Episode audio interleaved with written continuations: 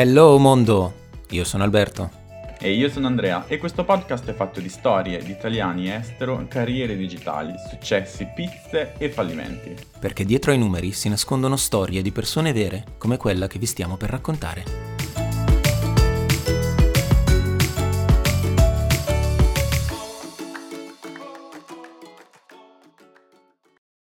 Vai, rullo di tamburi. Olè! Benvenuta Anna! Grazie! Grazie. Tanto, tanto cercata e tanto richiesta. No, scherzo, sei stato super gentile, Parecchio. ti ho mandato un messaggio, hai subito accettato, super entusiasta. No, grazie, è la prima volta che sono in qualcosa del genere, quindi sono abbastanza nervosa, però scusatemi per ogni... Con uno show di questo calibro c'è la fila fuori, quindi sei stata selezionata tra i migliori. Adesso No, ho, siamo pronti. ho sentito il pilot, è stato, era interessantissimo, quindi so che ho, un- ho uno standard che devo raggiungere, quindi dai, speriamo. Ma no, tranquilla. Allora, tu sei, tu adesso lavori per Just Eat. Mhm. Da quanto che non mi ricordo? Sei arrivata, sei arrivata da noi in Just Eat? E agosto, metà agosto. Agosto, quindi non è tantissimo. No, no, è stato, come tu sai, è stata un'estate abbastanza movimentata perché in teoria ho fatto l'interview eh, a marzo, tipo il giorno prima del lockdown, poi è partito il lockdown, chiusi tutti i ruoli e sono stata tutta l'estate a dire, oddio, spero che mi richiamino, spero che mi richiamino. E poi avevo ricominciato a fare interview a destra, a sinistra, dappertutto e al momento cruciale mi hanno, mi hanno richiamato, allora ho detto via tutto e andiamo Just Eat. È vero, è vero. Me l'ero dimenticato. Allora, tu oggi sei iOS Engineer in Just Eat. Yes. Sei entrata nella nostra grande famiglia di Just Eat. È vero, perché io mi ricordo di aver visto il tuo test, mi ricordo, Sì. ed era l'ormai, l'ormai febbraio. Sì, sì, febbraio. Stavo anche, mi stavo anche trasferendo, quindi ero lì con- sulle scatole, tipo, sai, una scena veramente a finire il test, a cercare, poi sul treno la mattina è stato un disastro, ma sì, era febbraio, quindi secoli fa. Ti va di raccontarci un po' chi sei, adesso dove ti trovi, perché non l'abbiamo ancora detto, uh, dove Mm. sei nata, come mai sei qua adesso, nel paese dove ti trovi? Ok, è una storia molto lunga, ma cercherò di, abbrevi- di abbreviare, ditemi se sto divagando troppo. Allora, ehm, vabbè, adesso sono a Canterbury, che è vicino a Londra.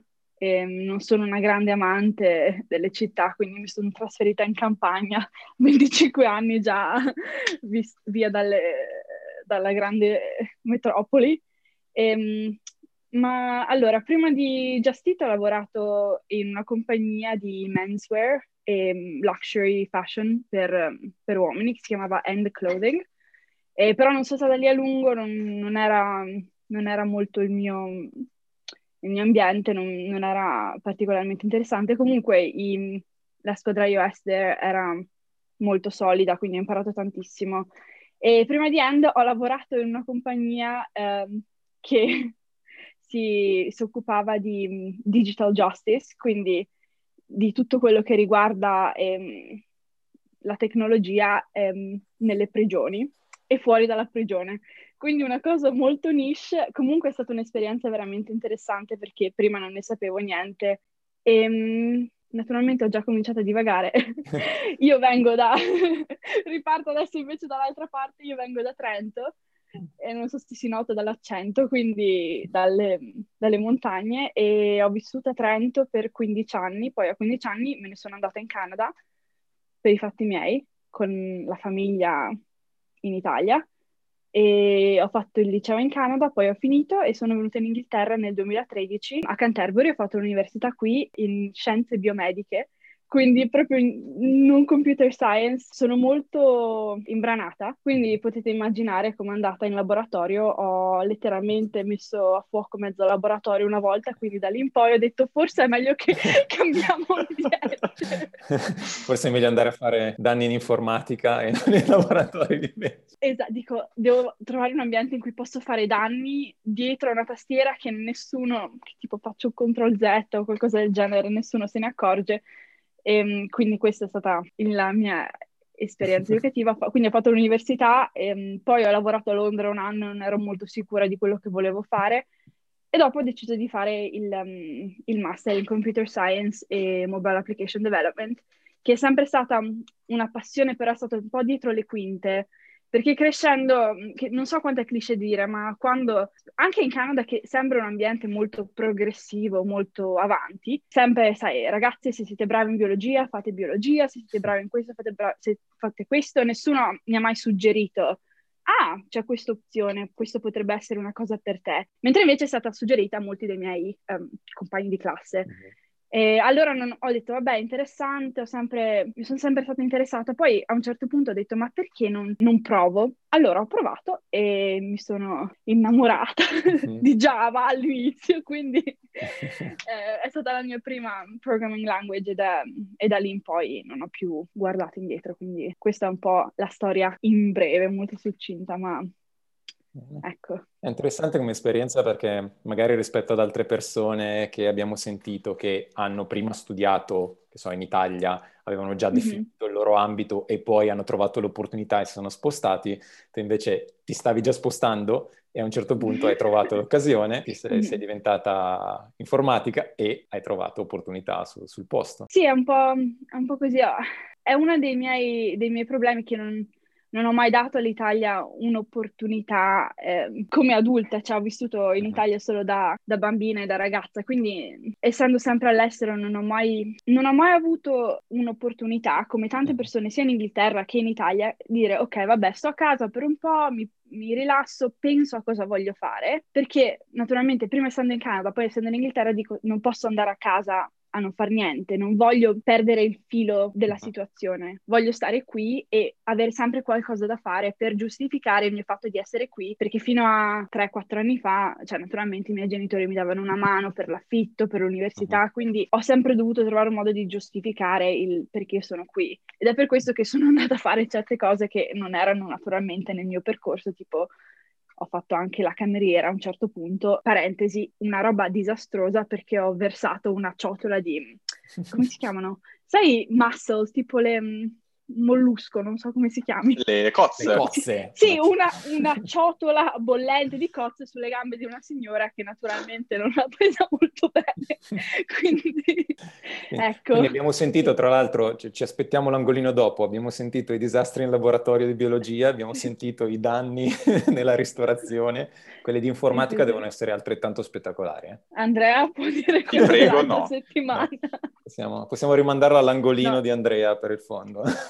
Mm-hmm. No, diciamo che rispetto a questi, nell'informatica mi trovo bene perché ehm, è un ambiente che è al mio passo, it's my pace, quindi non sono lì che devo cercare come in biologia, dici oddio ho 20 minuti per fare questo, ho 20 minuti per fare quell'altro, qua dico ok, è molto più sotto controllo, quindi sentendomi più, più a mio agio, no? avendo mm-hmm. più potere su quello che sto facendo, quindi per adesso non ci sono stati dei danni, anche se quando lavoravo nell'ambiente delle prigioni stavo lavorando sul, sulle push notifications e ho mandato la mia prima push notification e mia sorella in Italia fa, ah, che bello, gli ho mandato uno screenshot e dico, le ho fatto uno scherzo dicendo che l'avevo mandata accidentalmente a 600 prigionieri, invece non l'ho mandata a nessuno. E mia sorella purtroppo ci ha creduto, ci è rimasta in lacrime, ha chiamato mia mamma, ha provato a chiamare i miei datori di lavoro, pensando che, capito, mi aveva causato di mandare una notifica sbagliata di testa a 600 persone invece. Ma questo è, è, il, è, il, peggio che è successo finora, quindi stiamo andando meglio. Quindi è la carriera giusta, dai. Sì, speriamo. Ma sì, dai, sei, bra- sei brava, posso dirlo. Oh, posso grazie. Dirlo hai detto che a 15 anni ti sei spostata in Canada, quindi a 15 anni hai preso e sei andata via... Sì. Sì, sì. E qua c'è Come mai 15 anni? Cioè 15 anni è, è espresso, no? Sì. Beh, dire la verità, quando sono partita ne avevo ancora 14, poi mi sono ho compiuto 15 anni poco dopo, comunque sì, avevo, ero giovane. Praticamente c'è una storia un po' triste, però vabbè, parte di, di me, del mio percorso. Quando avevo 14 anni, tipo il gennaio del 2010, cioè io giocavo hockey, quindi quella era la mia identità, quello che facevo, ero una giocatrice di hockey, e su ghiaccio era bellissimo, mi piaceva un sacco, ero piuttosto brava, giocavo con una femminile, poi appunto a 14 anni ho avuto un incidente e hanno visto, sono caduta, ho sbattuto la testa e hanno trovato che c'era un, un tumore al cervello. Quindi me l'hanno rimosso subito, ho passato qualche mese in ospedale e dopo era molto strano riabituarsi alla vita, ho capito dire ok, adesso so camminare, so giocare a hockey, però non mi sentivo me stessa non...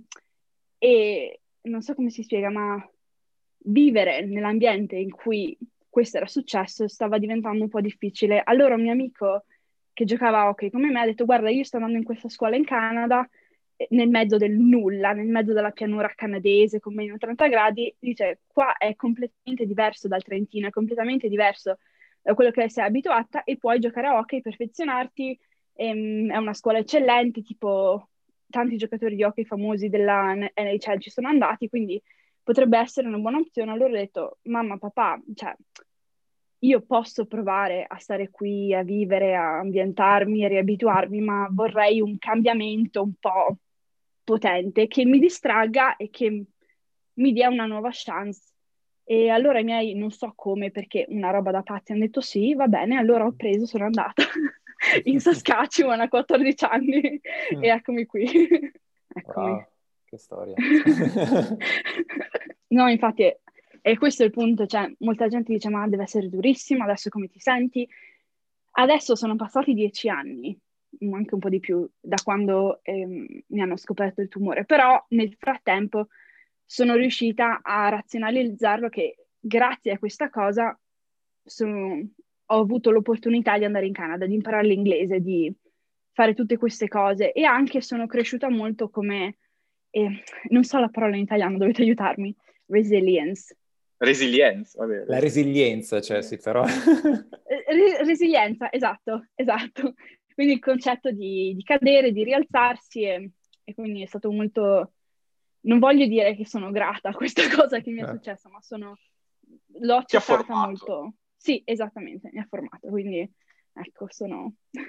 Però, però sai, come tante volte si dice, a volte tante cose nella vita capitano e poi sta mm-hmm. a te come reagisci a queste, queste esatto. situazioni, a questi eventi e nel tuo caso anche nella, nella tristezza, nella sfortuna, chiamiamolo come, come vogliamo, hai trovato mm-hmm. l'occasione di dire io a questa cosa voglio reagire, non voglio rimanere mm-hmm. nell'ambiente esatto. precedente, ho bisogno, come dicevi tu, di uno shock, di un cambiamento, di reinventarmi, di nuove opportunità, hai preso, sei andata ed è partita l'avventura, sì. come dice Andrea, a un'età che è abbastanza precoce.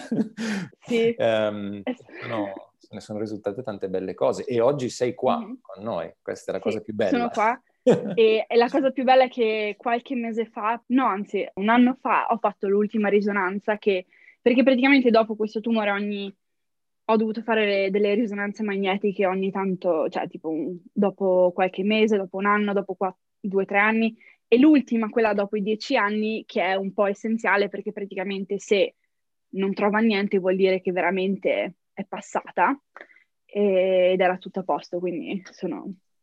Cioè, l'ho veramente accettata questa cosa. Mm-hmm. Sì, sì, sì, mi sono liberata da questo... Eh, non so come si dice, questo demone, non è un demone perché non è, però mi ha sempre dato tanta, tanta fonte di ansia, no? Perché dici, ok, ci sono passata, è andato tutto bene la prima volta, ma se torna, e se torna, e ogni cosa stupida che ti succede, tipo un'emicrania, un mal di testa, una confusione, dici, oddio, e se fosse, e invece adesso tutto bene, quindi sono, sono molto sollevata. E da quando ho ricevuto questa bella notizia sono stata in grado di concentrarmi molto di più su, sulla mia carriera, su quello che voglio concentrarmi veramente perché mi ha privato, cioè non è che mi, ha, come si dice, e mi sono liberata appunto da questa distrazione quasi, quindi no, sono molto contenta adesso. Dai, che bello, congratulazioni. Cioè, Grazie.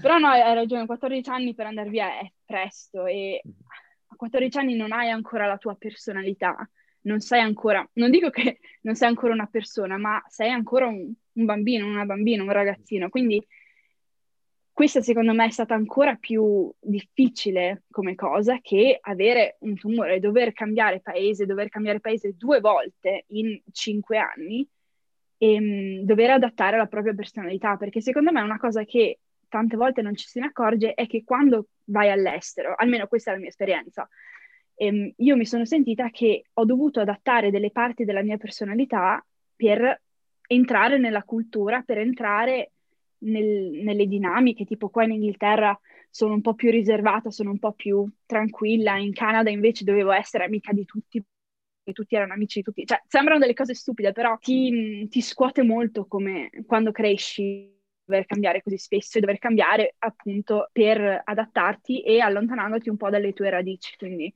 quella è stata secondo me ancora più dura del, dell'esperienza iniziale, però è andato tutto bene. Voglio strammatizzare facendoti questa domanda. Sentiamo. Scusate. Perché ogni tanto, ogni tanto sparo le mie stronzate. Uh, Beep. Sei andata... Beep, esatto. sei nata in Trentino, sei andata in Canada e ora sei in UK. Ti fa così tanto schifo il sole? Hai visto come sono pallida? Fai due più. No, veramente. Cioè, non, non, mi fa schifo il sole, anzi mi piace, però non, eh, mi piace il freddo, quindi... l'avevo, l'avevo, immaginato, devo dire, c'erano degli indizi. L'avevo immaginato. Vabbè, il freddo come il freddo che si prova in Canada non, non, non, è umano come c'è gente che vive in questi posti. Allora, praticamente l'inverno lì facevano meno 30 meno 35 gradi, da, praticamente da dicembre fino a marzo. Neve quasi tutti i giorni, ma non la neve bella, romantica, natalizia, che cade in grandi fiocchi. Una cosa terribile, praticamente è come se l'aria si fosse cristallizzata e ci sono questi mini fiocchi di neve che ti penetrano la pelle della faccia. È una cosa allucinante. Nessuno vada in Saskatchewan da, da dicembre a marzo per, vostro, per, il vostro bene. Tra l'altro questa cosa mi fa pensare, mi è piaciuta la domanda Andrea, perché magari è una cosa su cui non abbiamo riflettuto tanto in passato, potremmo chiedere, ragionare, è l'influsso dell'ambiente in cui ti trovi poi mm. su, sul lavoro che fai, su come ti senti, su chi sei perché non è tanto, sai, l'andare all'estero e estero come idea generale, un posto che non è d'Italia, mm. ma poi lo specifico in cui ti trovi ha una certa influenza su come dicevi tu, sul carattere, su come ti devi comportare, perché c'è una certa aspettativa da parte della società in cui ti trovi, e poi anche il tempo atmosferico, la temperatura, cosa... Magari ti viene in mente qualche altro commento su questa cosa? Cosa, è cambiato tra il Canada e l'Inghilterra? Mm-hmm. Ah, questa è una, è una bella domanda. In Canada penso che la cosa più diversa di questi paesi, che si differenzia anche dall'Italia e che anche è capito, il fulcro della ragione per cui si cambia carattere, sono le persone che incontri. E in Canada ho avuto tantissime belle esperienze, cioè delle persone fantastiche, molto genuine, ma anche l'estremo, cioè l'estremo opposto, delle persone veramente false e che cercano in tutti i modi di, di farsi piacere, di essere gentili quando in realtà ti parlano so- dietro le spalle. Invece qua in Inghilterra è più simile um, all'Italia perché cioè, se, qualcuno, se non stai simpatico a qualcuno non ti parlano che a me va benone. Quindi, secondo me, è proprio l'esperienza con le persone, non solo come, come ti come ti rapporti, ma anche il, um, il, famoso melting pot, no? Tipo in Canada c'era un, in Saskatchewan ci sono cosa, i canadesi, ci, c'era qualche russo e c'eravamo due italiani, quindi la differenza secondo me era ancora più, più palpabile, è stata un po' più dura. Invece qua in Inghilterra comunque italiani ne trovi dappertutto. Spesso penso che se fossi andata direttamente in Inghilterra forse sarebbe un po' più comoda come transizione. Però aver visto il Canada almeno ti dà anche una, un, un termine di paragone, come magari dicevi, sì. l'Italia sei andata via abbastanza presto, hai avuto l'esperienza mm-hmm. del Canada e riesci a, a, a questa sì, tappa intermedia con cui confrontare un po' le cose. Ah, certamente. Il, um, il, motto della scuola in cui sono andata era struggle at emerge, e mm-hmm. quindi lotta ed emergi, mm-hmm. e, però ci sono tanti, tanti valori molto interessanti che ho imparato di tipo, per esempio in Italia, non so, eh, non so voi, ma io ero un po' la secchiona a scuola, naturalmente. Quindi i secchioni non, non sono proprio campioni di, di pop- popolarità, no? Mm, cioè, proprio un po' in fondo alla classifica. Invece in questa scuola era la cosa opposta. Più eri secchione e bravo a hockey, o più eri secchione e ti impegnavi in 100.000 attività, più popolare diventavi.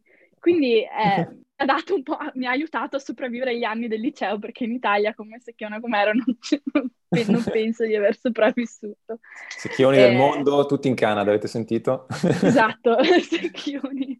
Ritrovatevi in Canada. paura del freddo. Sì, sì, portatevi due giacche. La giacca da sci tutto l'inverno. No, ma no, ci sono state delle belle esperienze. Poi quando ero piccola, sai, leggi Harry Potter, leggi tutti questi libri con le scuole, eh, con i collegi, dici, oddio, vorrei tantissimo andare in collegio. E quindi per me era un po' un, un sogno nel cassetto di poter andare in collegio. Comunque ci sono i ups and downs. E, certo.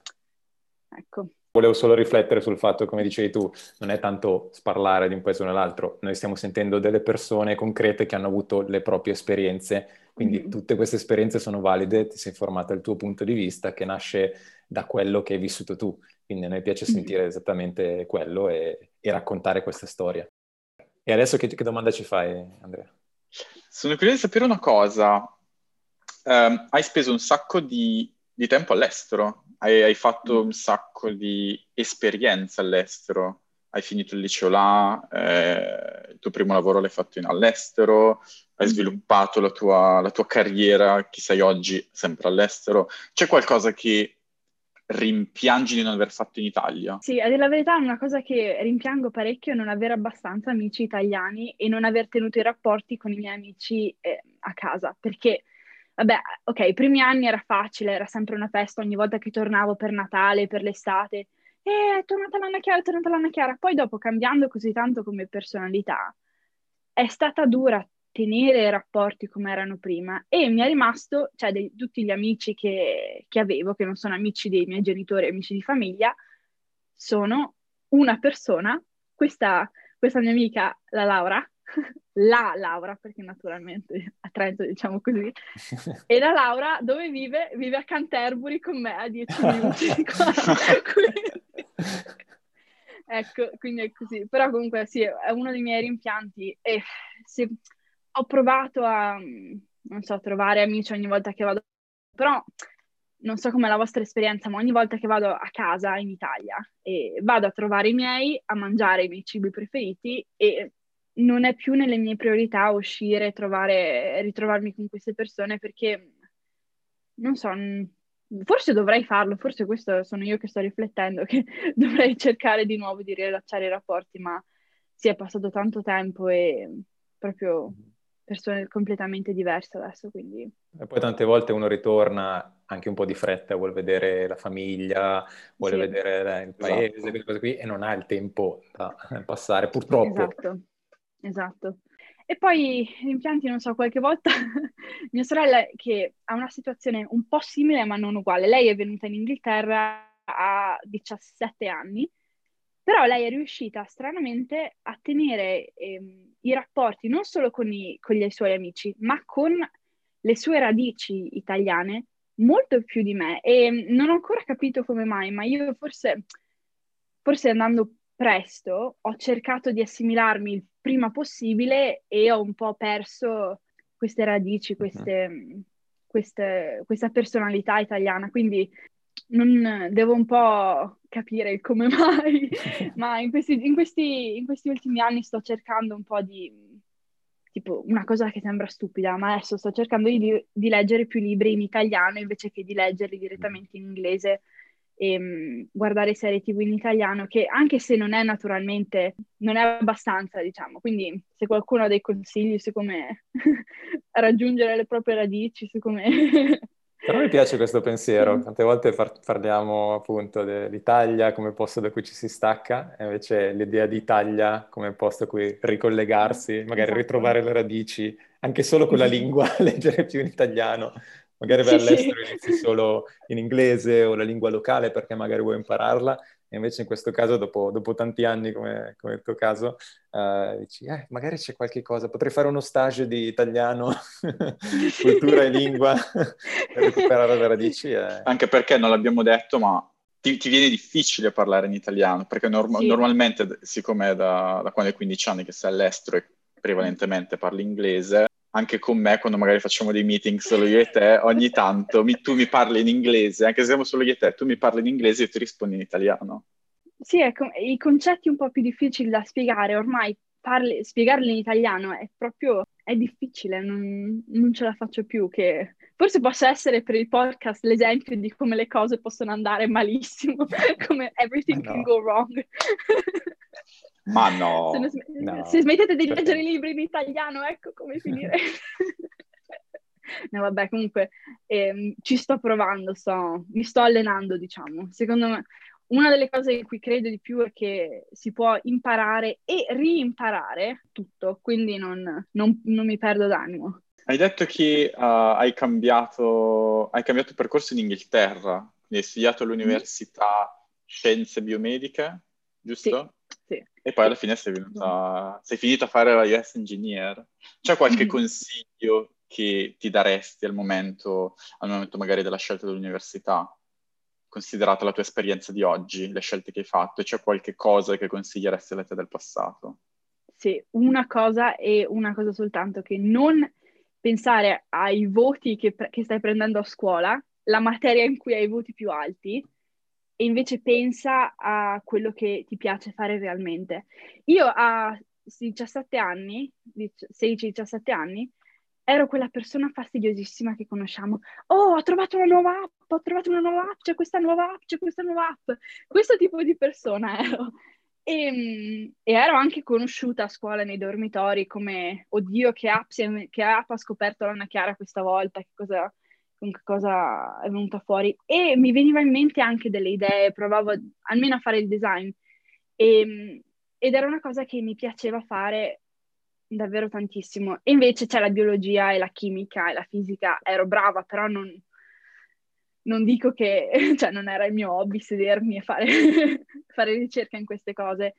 E ehm, comunque, avendo appunto questi voti alti e anche un, come si dice, c'era tutto questo sistema in Canada, no? Dove c'era una lista all'interno della scuola con tutte le persone e i voti, quindi tu entravi ehm, nella, nella hall principale e vedevi questo honor roll, quindi il nome di tutte le persone in, dal più alto al più basso.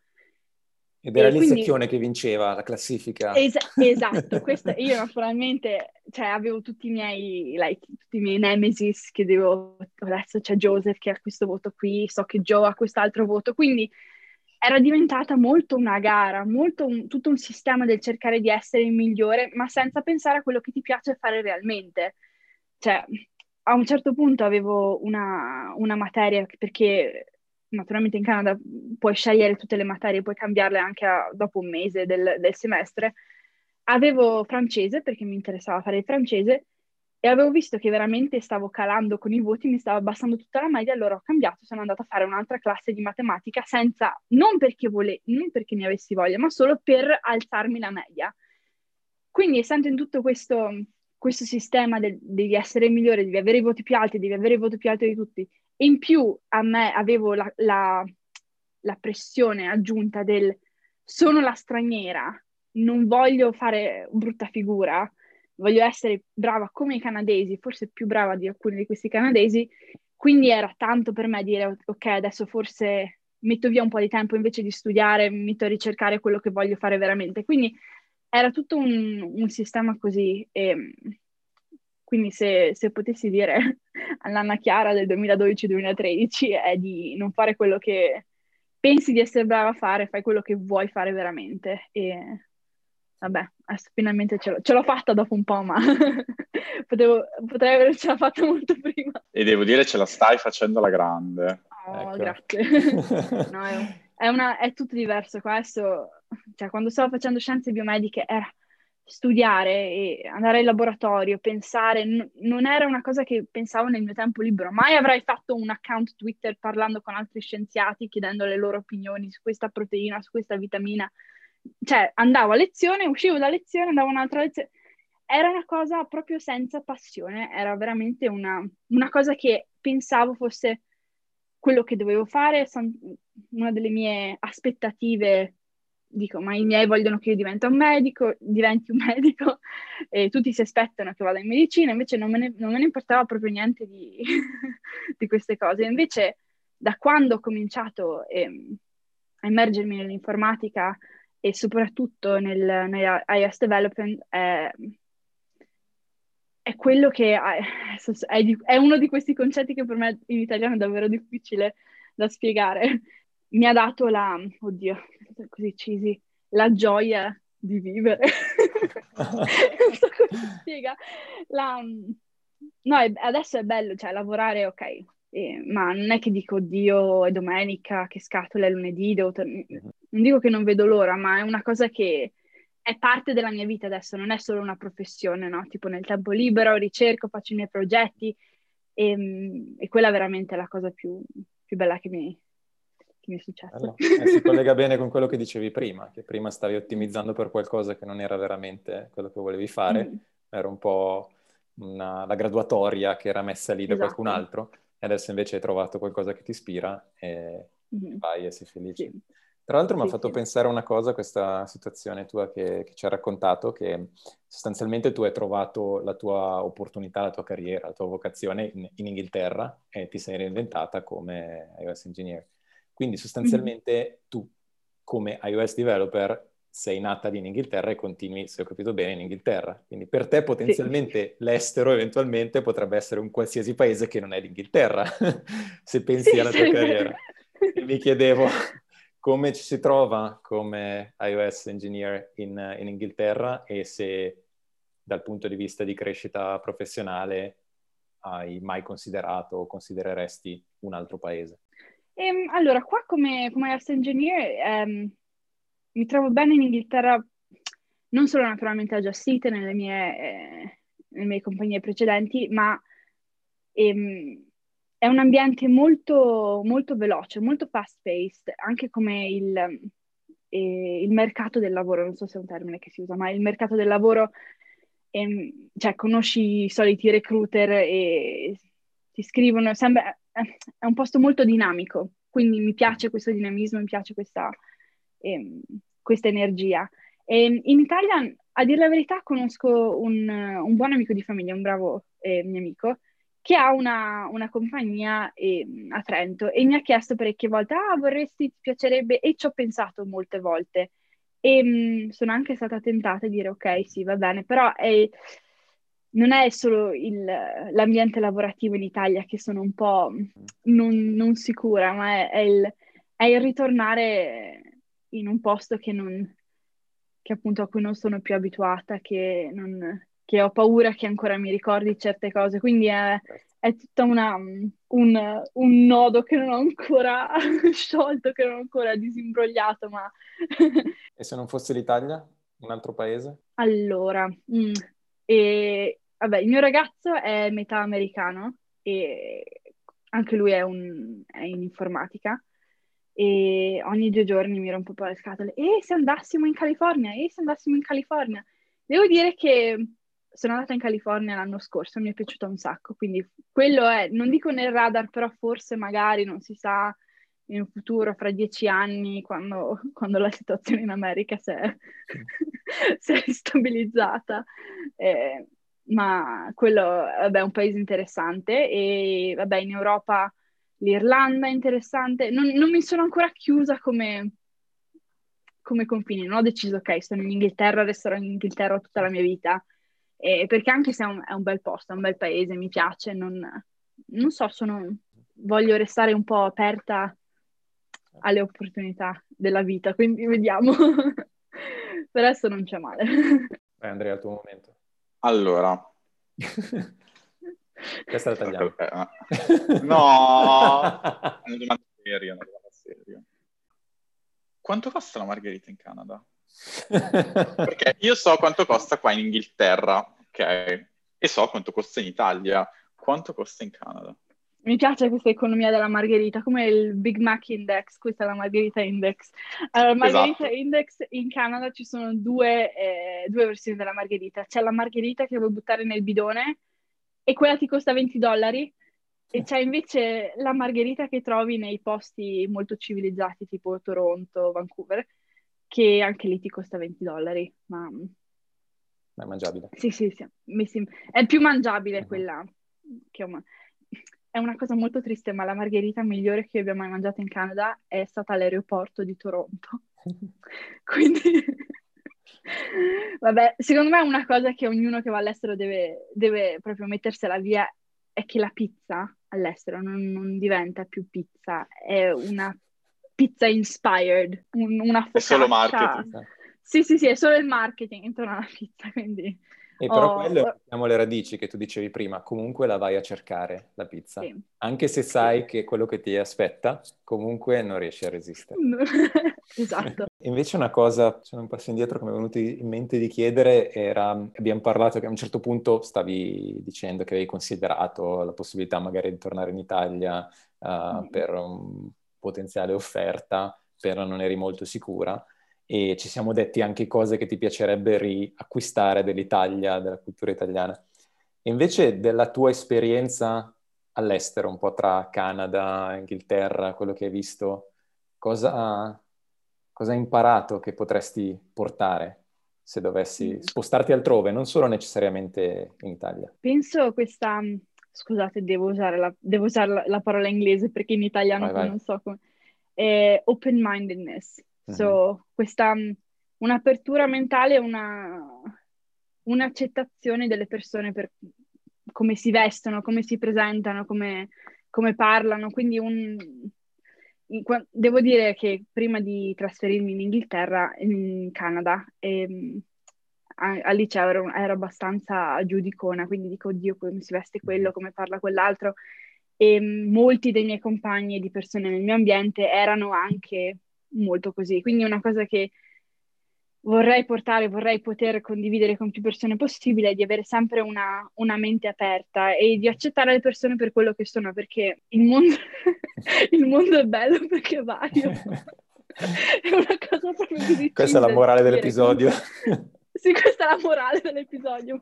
Una cosa così cheesy, ma vabbè, è vero, perché se fossimo tutti uguali, se ci vestissimo tutti uguali, che che scatole.